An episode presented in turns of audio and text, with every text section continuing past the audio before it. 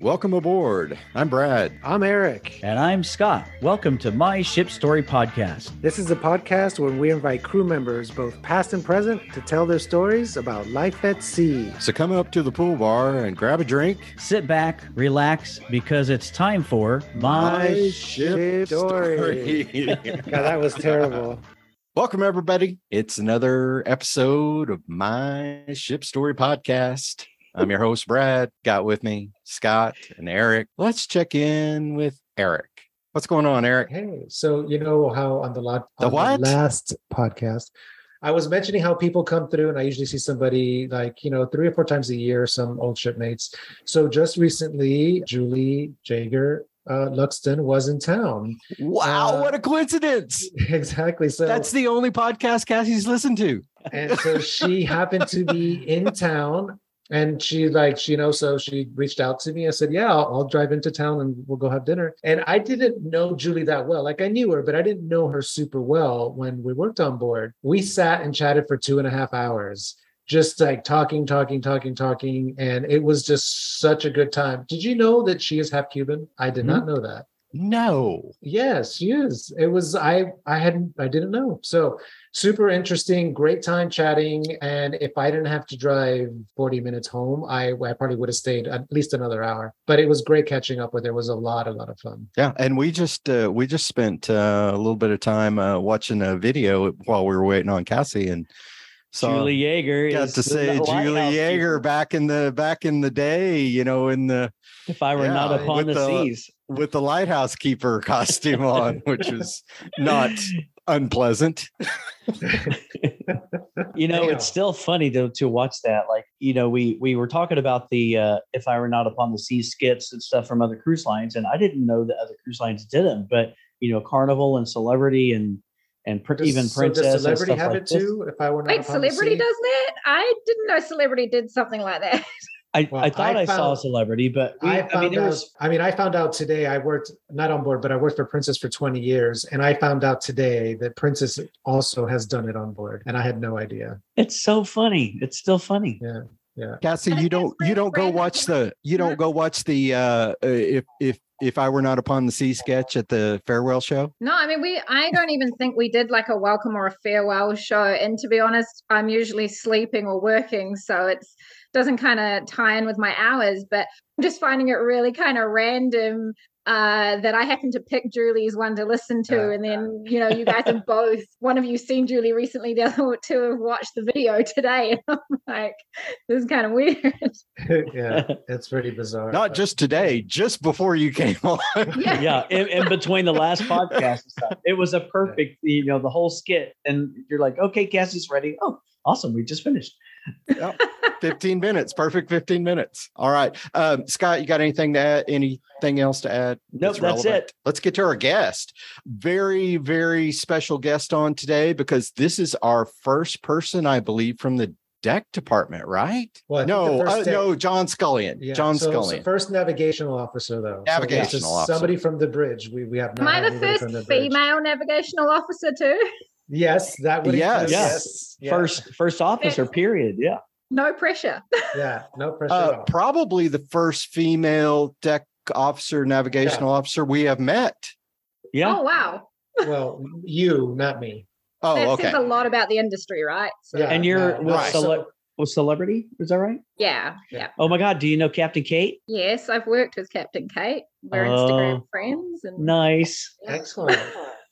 And Julie Charrington, oh yeah, the redhead Oh, that's Julie. right. Yeah. Oh, Julie. Julie's an old friend of ours. Lake Yeah. Minge. Yeah, yeah. like Uh, Minge. Crazy, crazy, crazy. She's so amazing. She's a trip. Okay, let me get this in there. Welcome to the podcast, Cassie Mead. Thank you for being on. Thanks for having me. Being You're here. coming to us from New Zealand, right? That's correct. Whereabouts? Uh, Christchurch, so the South Island. Yeah. Um, we're also called Aotearoa in our native language. So Oh wow. Tell us a little bit about how you got started working on ships. How did it start for you? Hi, my name's Cassie Mead, and this is my ship story. Mine's kind of a long story, and it starts a while ago. Like, uh, actually, it starts 17 years ago. this is a Um, one hour podcast, by the way. Talk fast because I I'll have to do my best. I'll do my best. I was 17 years old and I did this youth development program that we have in New Zealand. So it's called the Spirit of New Zealand um, with the Spirit of Adventure Trust. And it's a square rig, tall mast ship. And they take on 40 trainees between the age of 15 and 19 uh, with a volunteer crew. And they spend this 10 days teaching them uh, how to sail a ship, but also basically life skills and good habits and how not to be a dick to your parents.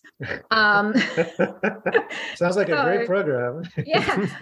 And I did that, and it was like boot camp the time I did it. I mean, things have got very PC now, and it's um, a lot softer, but it was like boot camp when I was there, and I kind of needed it at the age of 17. I did that for 10 days, had my 17th birthday on board, which was pretty cool. So I fully went through my final year of high school, like, I'm going to get this cadetship when I leave. You know, this is what I'm going to do. I'm going to be the captain of this ship one day. And I just kept volunteering with them. And the senior master that I had on my sh- trip at the time, he was kind of coaching me and encouraging me. And I'd applied for the cadetship. And he, I don't think he kind of took me serious to begin with. And he said to me, Look, if you really want to do this, you know, here's the application pack. You have to make us believe you want it. And so I think I wrote like a 25 page entry. cow. Um, Where they're like, I whoa, whoa, whoa. Okay, here you go. I included photos and all sorts. You know, I was like, I talk about this nonstop to this guy, like I want to be on this program. And he wants proof. I got into the top five finalists and had an interview. And when I got in the top five the second year round, he told me that I was getting too old and that this would like be my last chance. Wow. So yeah, because back then they were only taking cadets kind of straight out of school, so kind of between the age of tw- uh, 18 and 21. And so I'd already done two years at university. I decided not to do it. Like I pulled my name out of the running and I decided to go back to university and finish my degree because I didn't want to be known as a dropout. So that's where it all started. And at the time I was actually doing a degree in architecture. Yeah, something entirely different.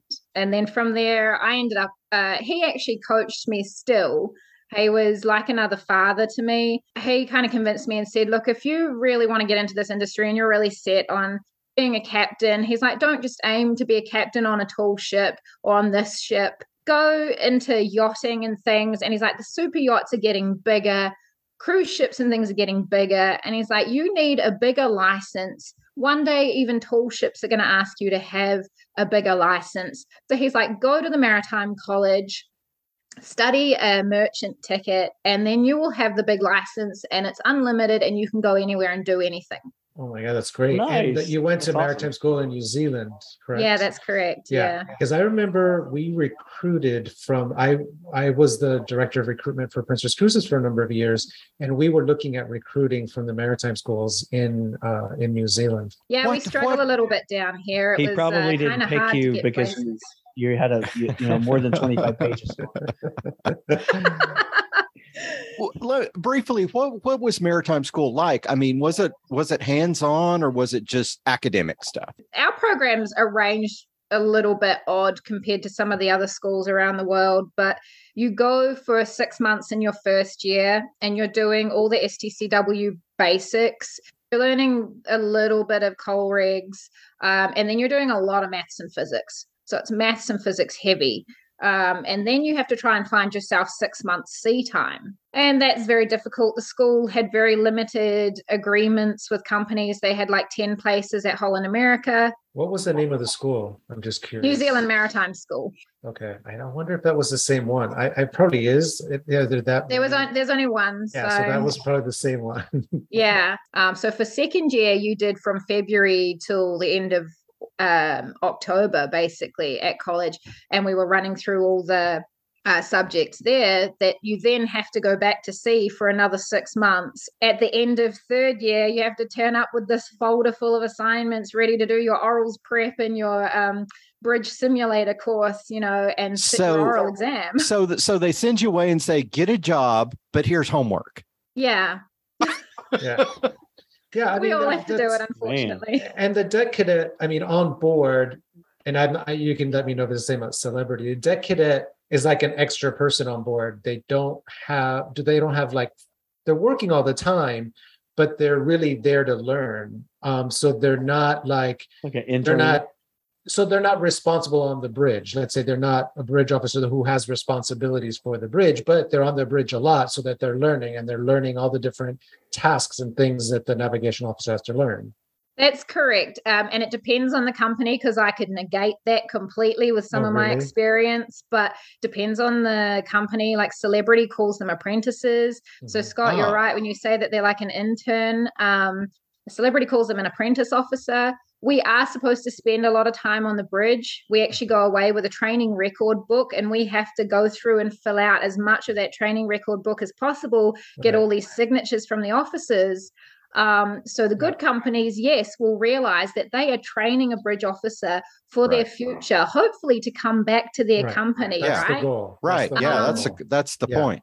I was with one company that basically refused me bridge time and put me on the deck for six months straight. I actually only needed four months sea time left in my training. I was there for six, and if you left early, you paid your own flights home. So, oh, I i really was want to know who it was yeah, and it was uh, we can I bleep it out I got stuck in the deck department working 7 a.m. to 7 p.m. or 1 a.m. to 1 Oh. p.m. oh depending, my you know, gosh. sometimes it was a little bit brutal. Um, yeah, and I had to fight for my time. Um, I just had one chief officer who, to this day, I'm a little bit bitter. I I literally only have like two people in my life that I have disdain What's for. their 'cause full I'm name, rank, and number? I'm very a, a very kidding, forgiving person, but this chief officer, um, there were things he said to me which were not okay, and and there were obviously ideas he had in his head about me. They were one of the first taking women um, bridge officers in the industry.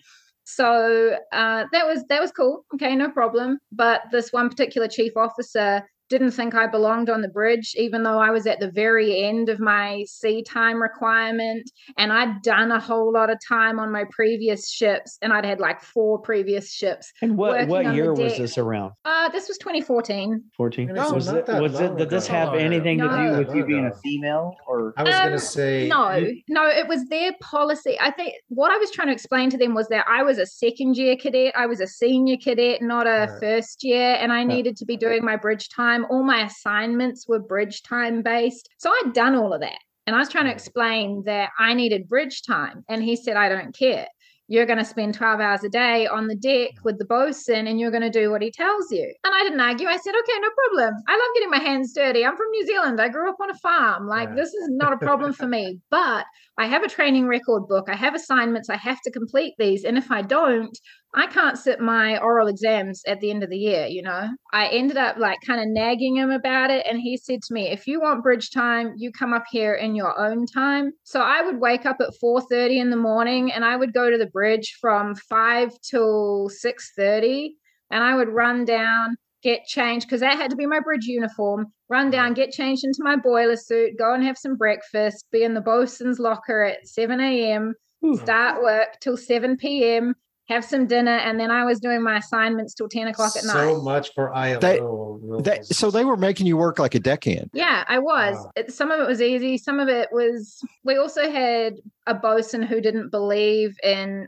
females using power tools and things. So he,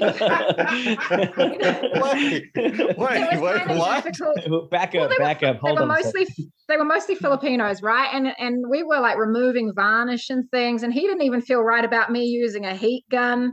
Um, or anything like that. And I said to him, listen, I know about teak. I come from a sailing ship background. I'm not going to burn the teak. I also grew up on a farm. I've used bigger tools than this. And he's like, yeah, but you know, you're a female and it's just not right. And so I'm Oh there with this little paint scraper. Like, So I, I was going to ask that because historically now things are changing, and obviously I think certain companies are more progressive than others. But you know, going back even just a few years, there there weren't many women in the Marine Department altogether.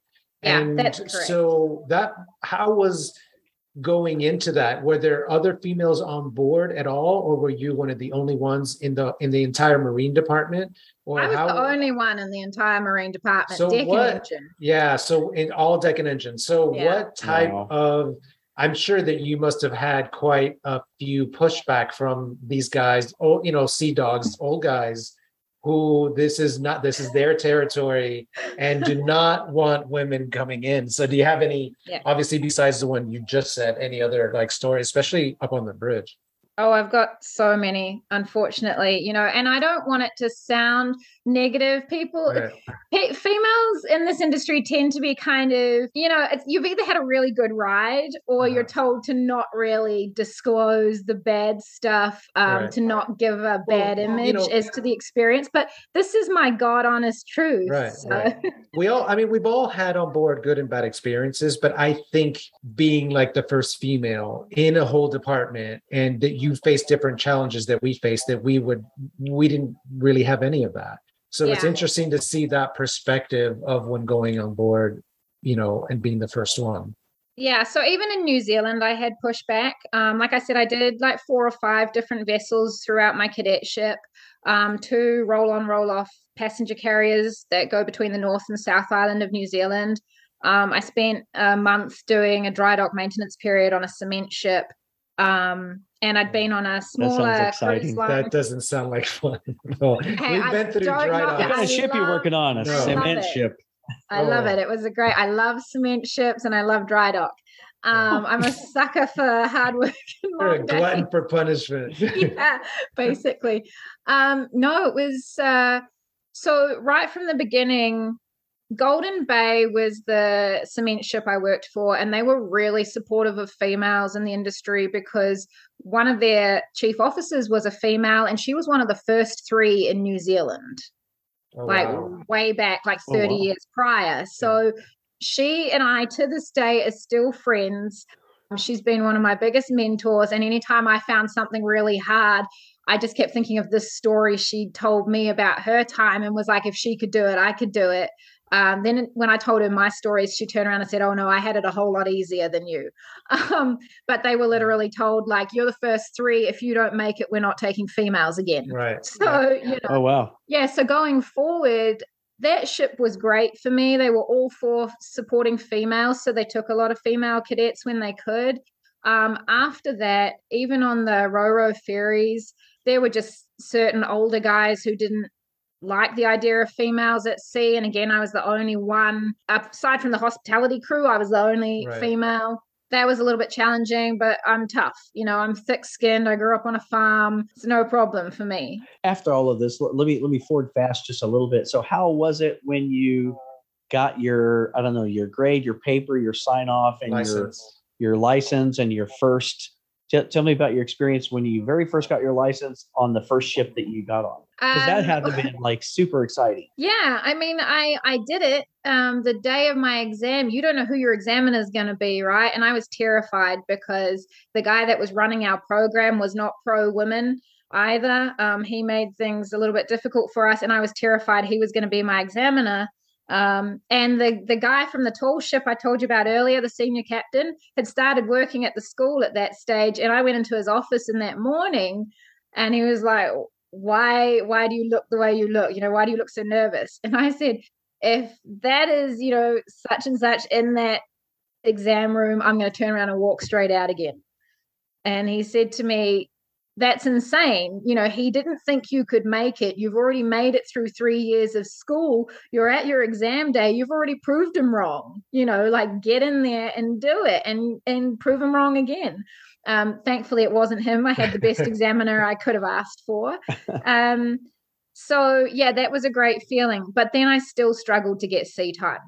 Um, and I have to tell you, from my experience over the last 10 years, it has been insane seeing the changes because right now, in the last like three years, there's been a whole lot of progression for women. But prior to that, if you were one of us that was one of the only women in the department and one of the few that were being taken on, your experience is a lot different. It was challenging. And my first job came about I mean, I couldn't even pay for my license. That's that's the other thing is Maritime New Zealand is not a government funded branch, so it's fifteen hundred New Zealand dollars, which I think is around about nine hundred US to pay for my license. So I sat my exam in um, early December, got it, and I had to work in retail to save up the money, like a hundred dollars a week, until I could afford Wow. to send my papers in to get my license, Wow. which was March the next year. Uh, and then my first job was a two week relief job on the cement ship in May of 2015. and um, and then after that, I was applying everywhere, super yachts, everything, and I got a super yacht gig um, that gave me like two days notice to get on a plane to just pack up my life and leave work and you know find somewhere to store all my gear and then i was off to barcelona on this super yacht so How how big was this yacht? It was i think 64 meters and i was not even oh, going Oh, as an, a wow. second officer. I was going as lead deckhand. Again never done this stuff before. Lead deckhand was six weeks to then step up to bosun uh like bosun slash second Got mate, your and- license. Now you got to start on the bottom of the ladder and work your way back up again. Eh, eh, Yeah. This this sounds like a real below the deck situation. Have you Yeah. watched that show? I don't watch that show because one, I've been in the industry, I know how it is, and two, I know that they do the interview process and select those people for personality clashes, for romantic situations, all of that. Yeah. Yeah. Yeah. I would never apply to do it because that job is hard enough without a camera in your face all day Right. long. Yeah, Our my job- friends are like, "Oh, wow, you you used to work on a ship. I love that." Uh, you know, we tell them we do a podcast, and they're like, "Oh yeah, I watch that show Below Deck," and I'm like, "That's a TV show, and it's scripted, and a private Yeah. yacht. Like, Yeah. like nothing. It's nothing like I won't watch it. People ask me about it, and I'm like, I've been in the yacht industry. It is a little bit like that, but it's also not like that. And I won't watch that show because it's so god awful. And one of the greatest things happened to me at that time, uh, because under the MLC, you have to be repatriated, right? They'd flown me out there. So they were going to repatriate me back to New Zealand. They'd given us all like a five day holiday after the season. I went to Paris and saw my friends get married and saw Paris for the first time and went to, you know, spent two days in Barcelona looking around. Nice. And I'd only ever been to Australia for like a family holiday when I was 15. So, you know, here I had been sailing around Greece for two months and, and whatever through the Messina That's Straits. not a bad place to be. Not a Right? bad yeah, place at so all. so Um, boring. Yeah. He's like, if I was you, I would take that plane ticket that we have to buy you and extend it for a year, change the date, put a year on it, tell the um, the booking agent, you know, that you'll pay any difference if you have to on your credit card so that the boat doesn't find out about it, you know. And he's like, go to Antibes and go get another job. And I did. And that's what I did. I had no idea. I said to him, Can you tell me somewhere to stay? You know, um, at this stage, I think I was, oh my God, how old was I? 26, 27, something like that. Oh, wow. 27, I think. I was a little bit older, you know. So so I just took any day work that came my way and I had to be able to pay my rent at that accommodation. And food, thankfully, in the south of France was not very expensive. So on a daily basis, I And knew- we were living off rice and pasta, and you know, yeah, yeah, yeah. it's very easy to live cheap in France. But um, yeah, what I a ter- what a terrible place to scrounge around for food, the south of Right? France. Oh my god. I know, and you know the Italian Riviera and things. I just, I literally took the train and went and visited every little yacht port there was. Handed my CV out to hundreds of boats, and um, because of my unlimited license, I had a leg up on everybody. And yeah, okay, I was a female, and there still weren't many female bridge officers. I still had a leg up on a lot of other people because they either had, you know, 3,000 ton limit or 500 kind of, it was like yachty, you know, they had yachties tickets. I had big ship ticket, um, even though I'd not actually had a job on a big ship, so so to speak, as yet. But um, When did that start? when did what start? Sorry. Uh, to go to like a, a bigger making it to a ship or ship. like a cruise ship. Oh, that was uh yeah, that was a little while um later. I think I was in and out of the yachting industry for like 3 years and I came home and had a couple of short gigs on some commercial ships and things. I mean, there was one situation where I almost died on a yacht and I had to fly home. So I flew home for 2 months and as soon as I was well enough, I flew myself back to the UK and started all Okay, over wait. again. So we What gotta hear happened? that story of What how happened? You almost died. um So I'm an asthmatic. For me, I take on a challenge. I prove people wrong, right? If anybody tells me you can't do that, I do it. Um, I did architecture when there was not many girls doing it. You know, I came to this industry. No matter how many times people told me you're not going to succeed, uh, I was like, you'll see. so, um, so yeah, I have asthma, and I was. This was my second yacht, so I was lucky enough that one of my day work jobs turned into a permanent job. I'd been living ashore in the accommodation, just going back and forth, you know, daily during the day work, so that was okay. But from about the second day of moving on board, I developed this cough. Um, and within like a week of being there, we had to move the yacht out of France because they kind of have like yacht visas and they were about to like expire. So we either had to go to like Tunisia and back or just completely get out of there. And we, it had just been sold.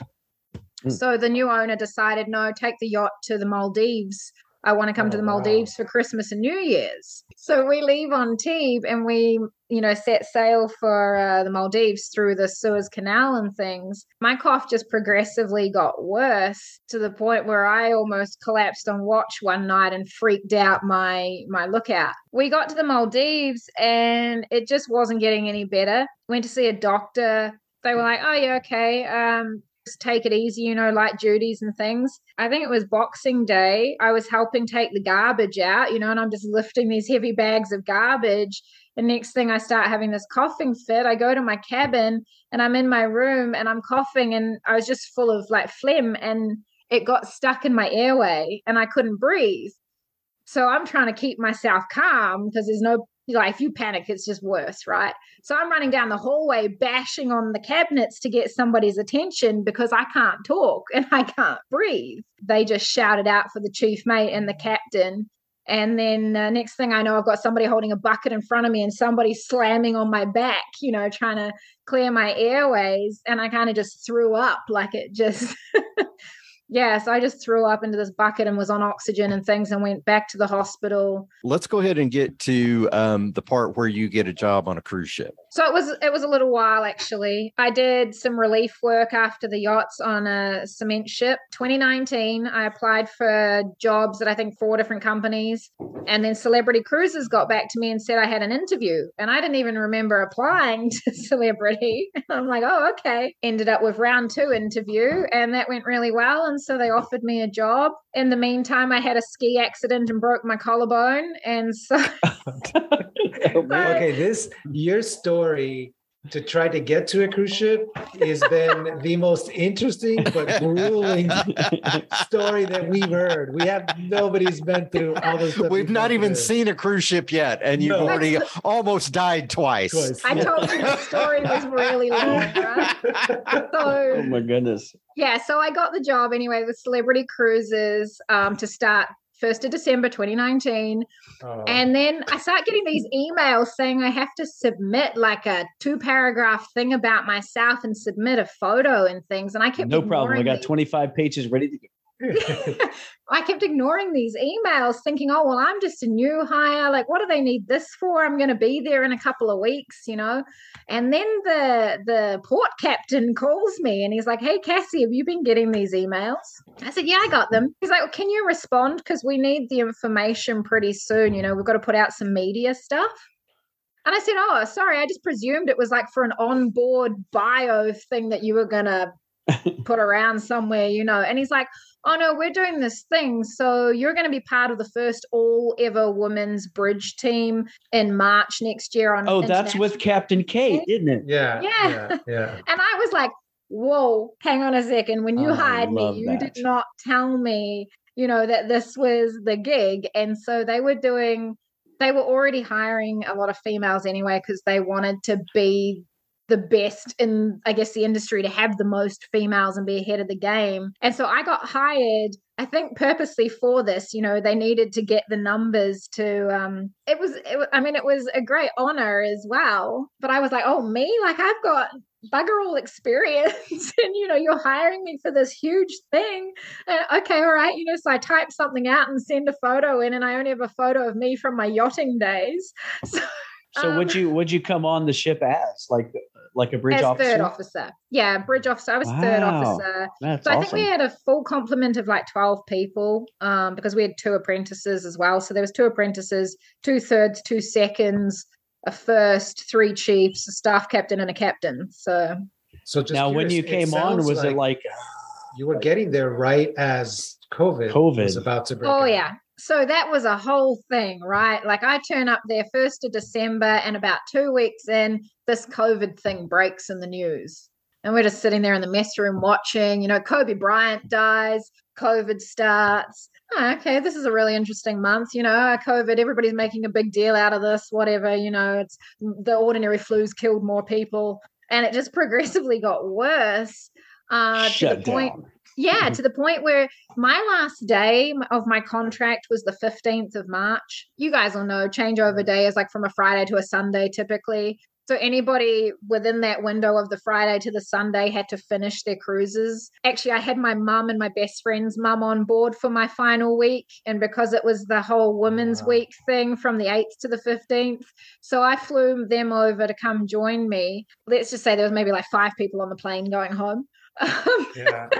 But it was this whole thing of there's COVID shutdown, and my contract had actually been extended without any warning for another week. And I went to the, per, you know, down to the uh, crew admin's office to get my flights and find out what was going on. And they're like, "Oh, you've been extended a week."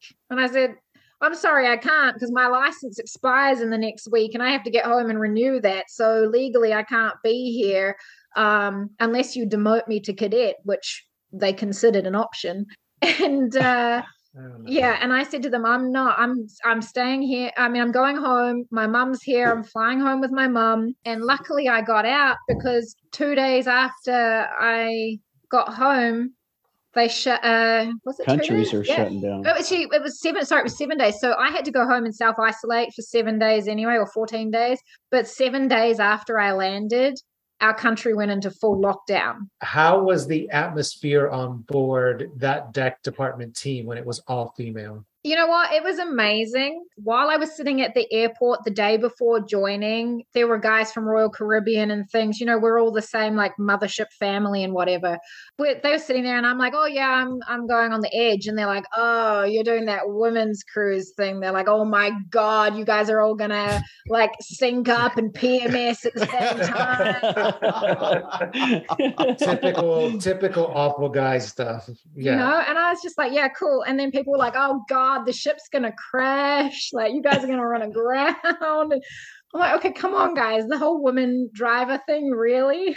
I kind of didn't want to be dragged into it for this big showy event you know? Like i've never been about that. I don't actually consider myself a woman at sea. I'm a human at sea and i've always been very vocal about that. I'm a competent human being just doing a job that i love and uh, so for a couple of us it was like i mean our chief security she was um uh she's from israel and she is like Oh, ex-military and things yeah. you know so Oh. she was also like me. We, we're not showy people. We didn't want to be made a scene out of but it was a big moment in history or herstory as they called it. Um yeah but and it, and it was actually ended up being a privilege to be a part of um the fact that everybody thought that we were going to run aground or something and it didn't Oh, happen and everything went off without a hitch aside from covid was amazing and I mean, talk uh, about low expectations. I mean, come on. Like seriously. and Captain Kate is one of the the greatest ship handlers I've seen. Just to say, like, I'm not just blowing smoke. You know, I'm not gaslighting. Whatever, she is phenomenal. Um, and she's a great teacher as well. So I was really lucky. I I actually listen- got the opportunity to maneuver that ship while I was on board. So tell me about the um, the hand in the pocket. Oh, you've seen that? Well, so I I follow uh, Captain Kate on TikTok, and I've watched every single video that she's done. I think she's fantastic. So I want to ask you about Bug, and but I but I I'm interested in the because she told um and and many TikToks ago she told about her whole experience because she had like you like she had to come from the very bottom and work insanely hard to get where she's at. And it was such an incredible bunch of TikToks, you know, going through her whole journey. But I remember a little bit, but I'm I'm not familiar with the hand in the pocket thing. What, what's the hand in the right? pocket? Okay, I actually thought you'd seen my video because just recently in Alaska, I did a maneuver and I did the same thing. Um, and I on, actually had on a, her TikTok thing. no, it was on Oh. uh, mine. So I put on my uh, my Instagram. So I thought you were referring to mine because I had one guy, one it like real negative, you know, like get, get your hand out of your effing pocket, you know, like. Yeah, that's and. I just deleted. I deleted the comment. So. okay. I deleted the comment, whereas I had uh, a lady pilot say, Yes, I love the hand in the pocket thing.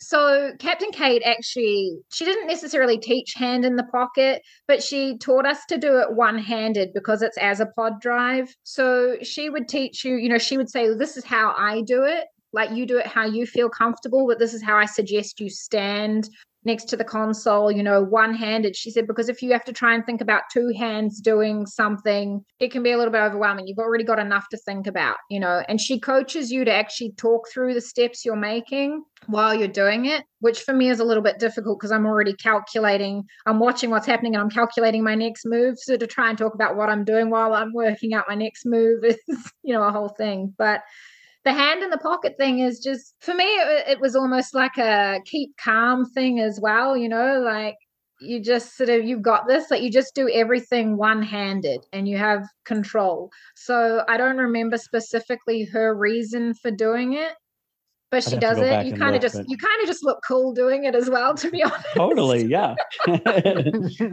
um and bugs the little mascot you know but i have to say like, Eric and Brad. So Bug is a hairless kitten. Yeah, I've seen it. yeah Okay. Yeah. So Bug's there for like every maneuver, right? And Captain Kate reckons she's like the good luck charm for everybody's maneuver. Except the day I did my maneuver, she threw up on the carpet next to the wing.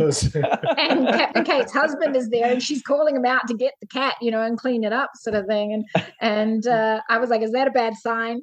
But my Yeah. maneuver went really, really well, even though Bug didn't want a bar of it. So I think Now, now let me ask you. So this is another. I mean, this is another TikTok that, that Captain Kate did. But I want to ask you if you've done. I'm sure you have, but if you've done similar things like this, she did a TikTok about inspecting. I think the stabilizers or the propel- propellers or something like this. She went. Now I've been in the engine room, but she went below the engine room. Uh, I want to say she went inside of a blade or something, but I swear to God, it was like I watching this video, uh, you lose, you're so claustrophobic, and I started sweating, but you're squeezing and you know, these cave people, you're squeezing down in there, and I'm like, I can't watch that. no. you know, It I mean, she looks like she weighs like what, like 105 pounds or something. She's oh, tiny yeah, she's tiny. and she's squeezing in that, and I'm like, oh my God, I, have you done stuff like this? What is that? You know what? I've asked to do that several times. Oh Um, and I was friends with the chief electricians, and I always wanted to do that. And I just happened to miss the opportunity because they were usually doing it while I was on watch. But yeah, it's the Azipods actually. You can climb right down inside the um the shaft part of the, you know, shaft for want of a better word, Right. because it's a rotary Yeah. thing, you know, like you can climb down inside the Azipods, which they have to do because there's a whole lot of electrical and hydraulic cabling and things Ah. inside of there, right? So.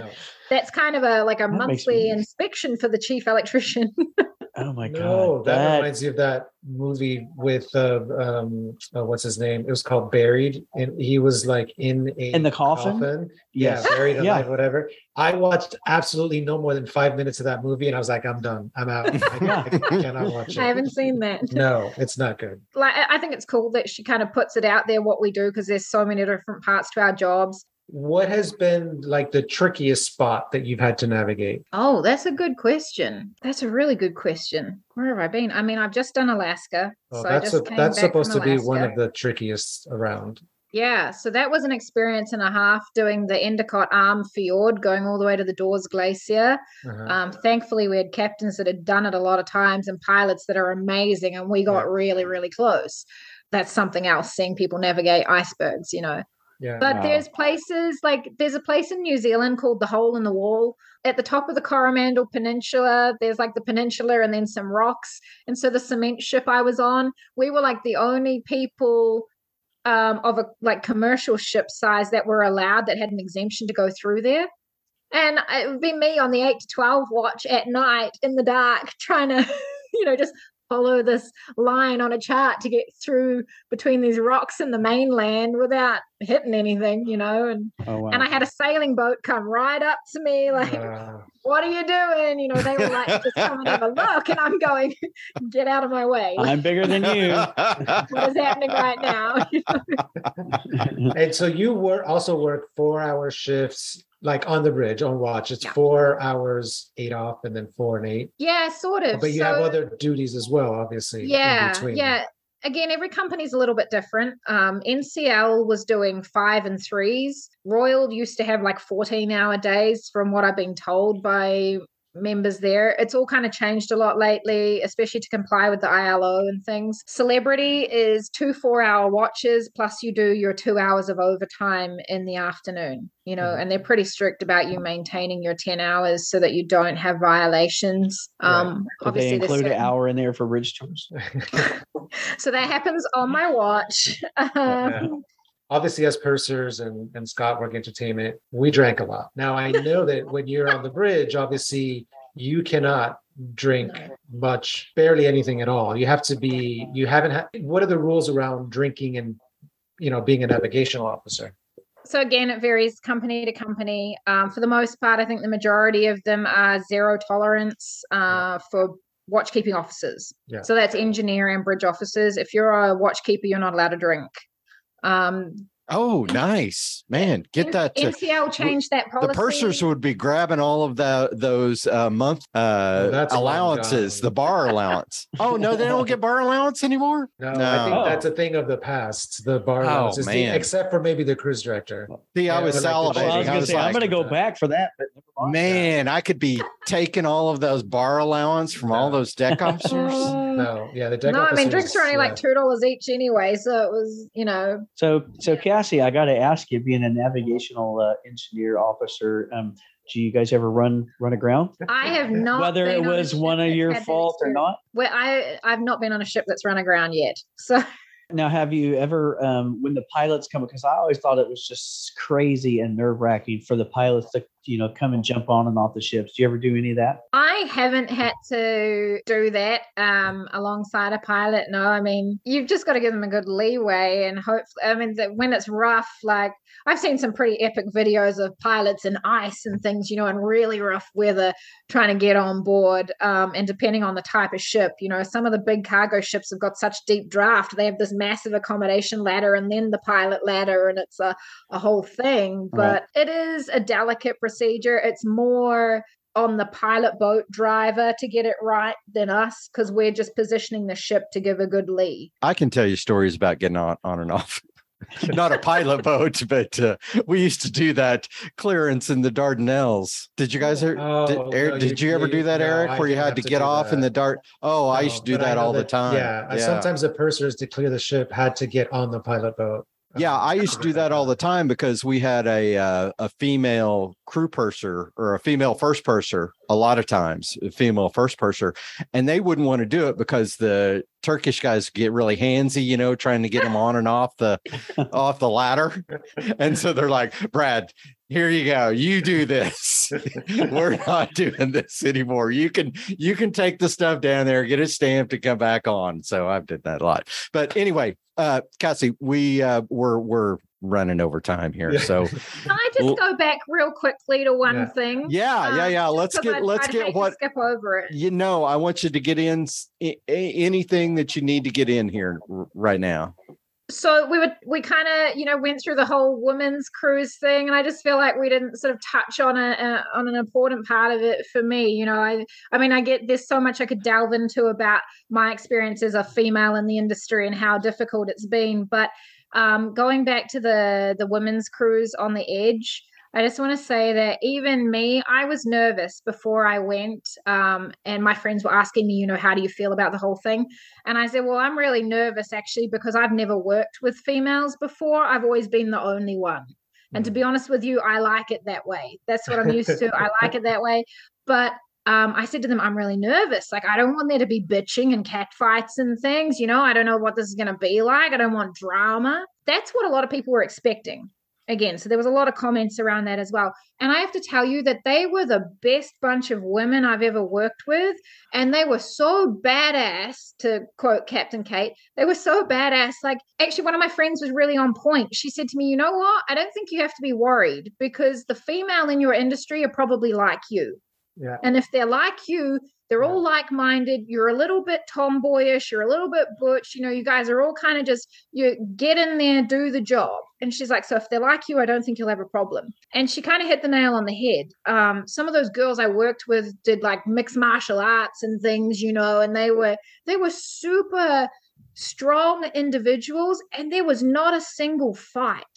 I mean, if we had to discuss something, we didn't shout or raise our voices. Like we were more than okay with voicing our opinion, and it was never taken as being bitchy or bossy or anything like that. And, you know, other words that get used to only describe females. They actually ended up being the greatest bunch of women. And it wasn't just the like 12 women on the bridge, we had 27 women in total over the heads of departments.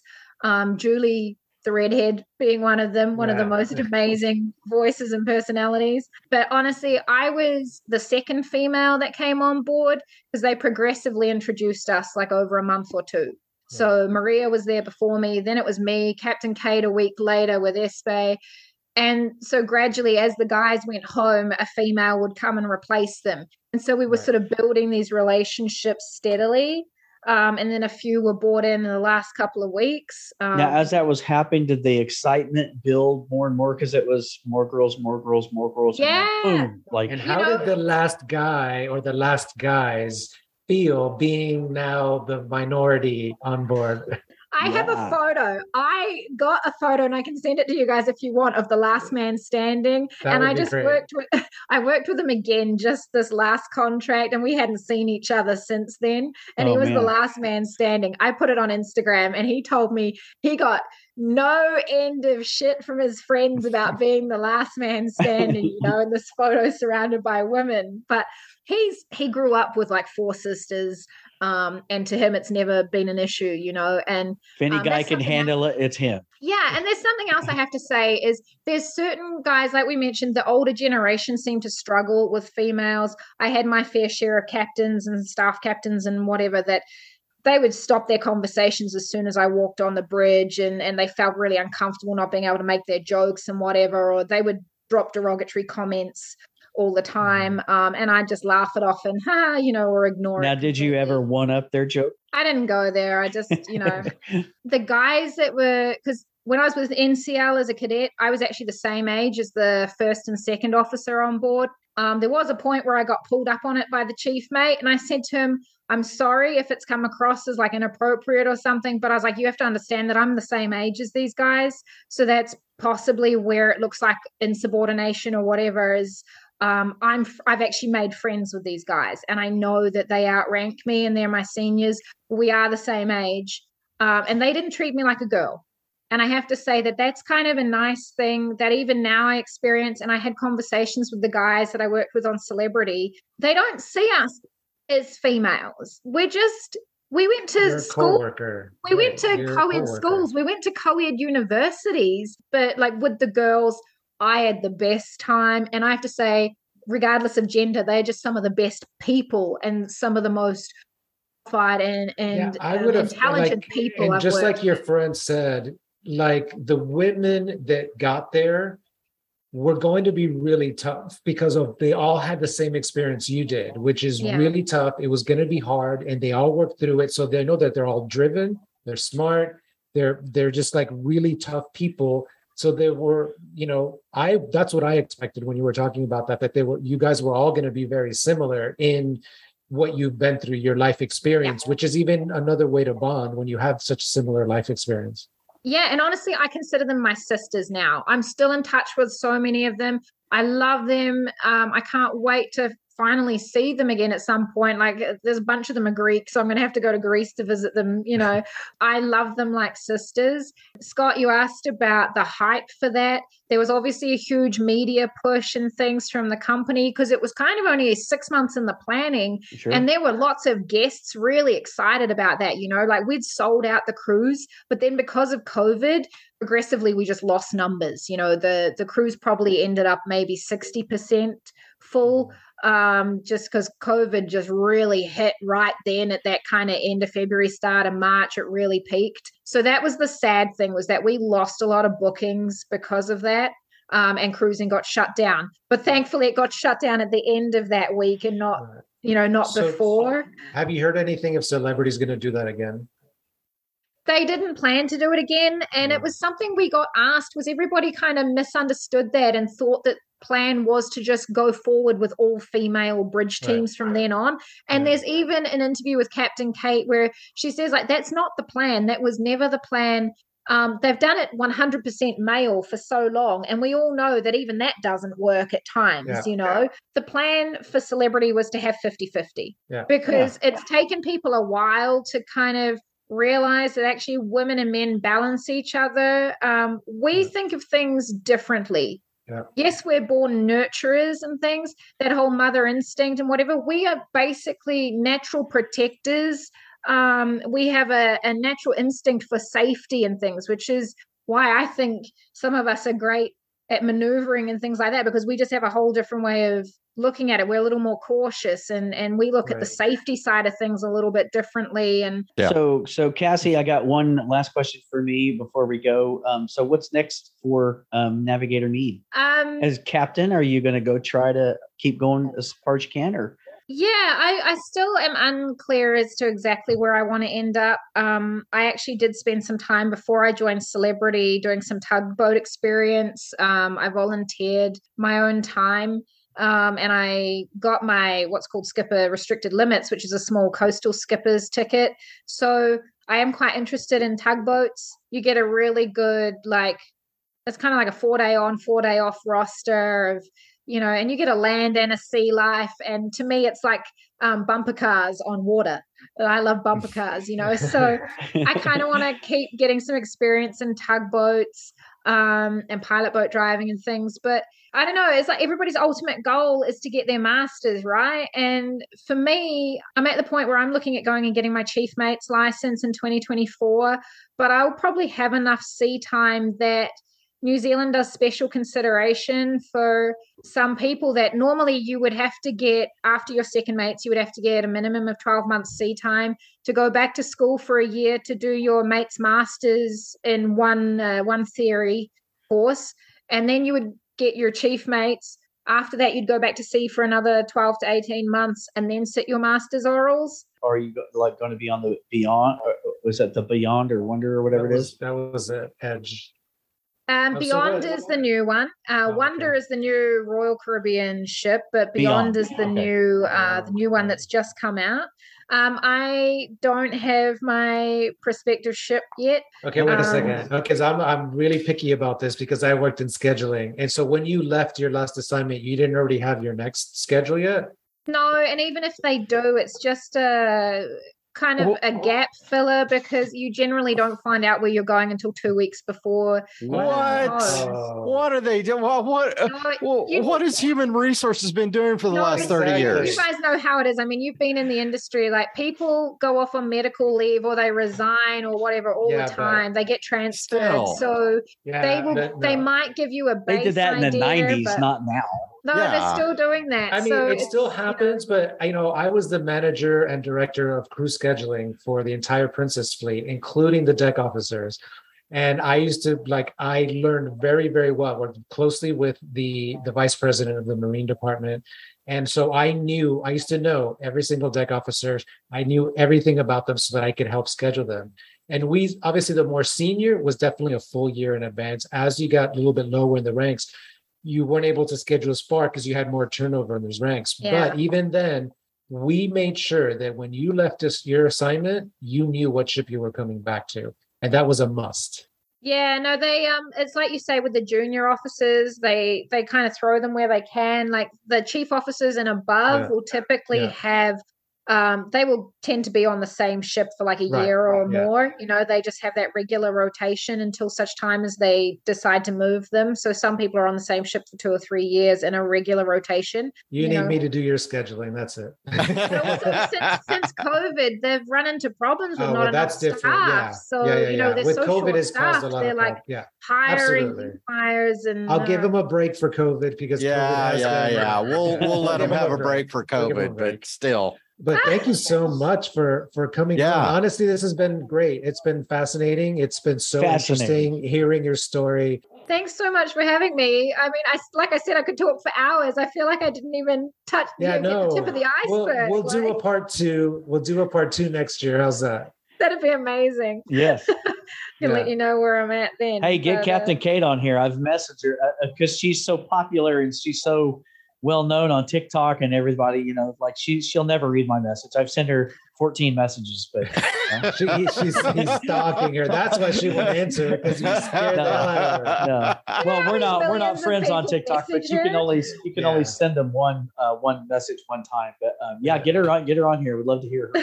Yeah, and and have Julie have Julie put in a good word for us too, because Yeah, Julie was can like, really get in "Oh, there and twist some so arms. You should listen to Julie's episode because Yeah, go back and Oh, yeah. go back and listen to that. I'll have to do that. Yeah. Cassie, uh, tell people about your Instagram before we let you go. What's your Instagram handle? Wait a second. Oh, you know what? We didn't even cover like other things, right? You guys said that sometimes you talk about what else you're doing. Um, I well, you two- talk so much. Scott, I'm just playing. Scott, It's Scott, good. Scott is going to have to edit this thing, and then I'm going to have to give him shit about it. But here's what his here's his trick. Here's his trick. Now he waits until like 10:30 at night to do to finish, and then he sends me a message, and I'm already I've been passed out for like Because three I know hours. Brad's going to get up the next day, and I'm like, okay, there he goes. I'm like, shit. Now I've got to have a me. I've got to have a meeting Monday morning, and then I'm going to listen to the podcast. yeah, this one's going to take me. This is this one's going to take me four days to edit. Yeah, I've got three Instagram accounts I have to manage. Um, when I'm not at sea, I'm a I'm an artist. So Oh, my my seafaring account is Cassie on board. So C A S dot S E A underscore on oh, board. CA. Uh, say that again. S E A Cassie on board. So there's Oh, an there it is. underscore. is. So that's my seafaring account. She's got eight hundred thousand followers. Holy, Holy cow. Not quite. I've got I'm just kidding. I'm just playing. I That's just playing. was I like, wish. wow. about, about all over here. I mean, my seafaring is 9,000 something. I wish I had that many followers on my art account. Then I might sell more artwork. But Thank you so Thank you much so for coming on, Cassie. Thank Thank, you, you. I'm sorry for all the Thank trouble, but we made it work. Thank you. we you. did. That's Yeah, okay. Have What a is- good night, what is guys. this? Thank you. Now, Thank you. jazz hands. This is goodbye hands. Yeah. All right. Nice to Bye-bye. meet you all. Bye, All right. Brad. Bye bye. Bye. Oh, oh, yeah. fantastic, man. See, That was cool. That was really, That really was good. great. I'm just Yeah, going to yeah. go ahead and put that one all the way in the can, so it's ready. I'm not All even gonna edit anything. I, It's an hour and 25 Oh. minutes long. good luck editing that one down. Hey everyone, the ship is about to set sail, which brings us to an end for today. We hope that you enjoy the podcast. For bonus audio and if you would like to see this podcast in video, please visit our YouTube channel, My Ship Story. You can also find us on Facebook and Instagram as My Ship Story. Don't forget to let us know if you're a past or present crew member and if you have a story that you would like to tell, or if you like, you can email us your story for us to read on the air. Email us at myshipstorypodcast at yahoo.com. That's myshipstorypodcast at yahoo.com. Goodbye for now, and be sure to tune in next week, same time, as we'll have a new podcast every Monday. Bon voyage!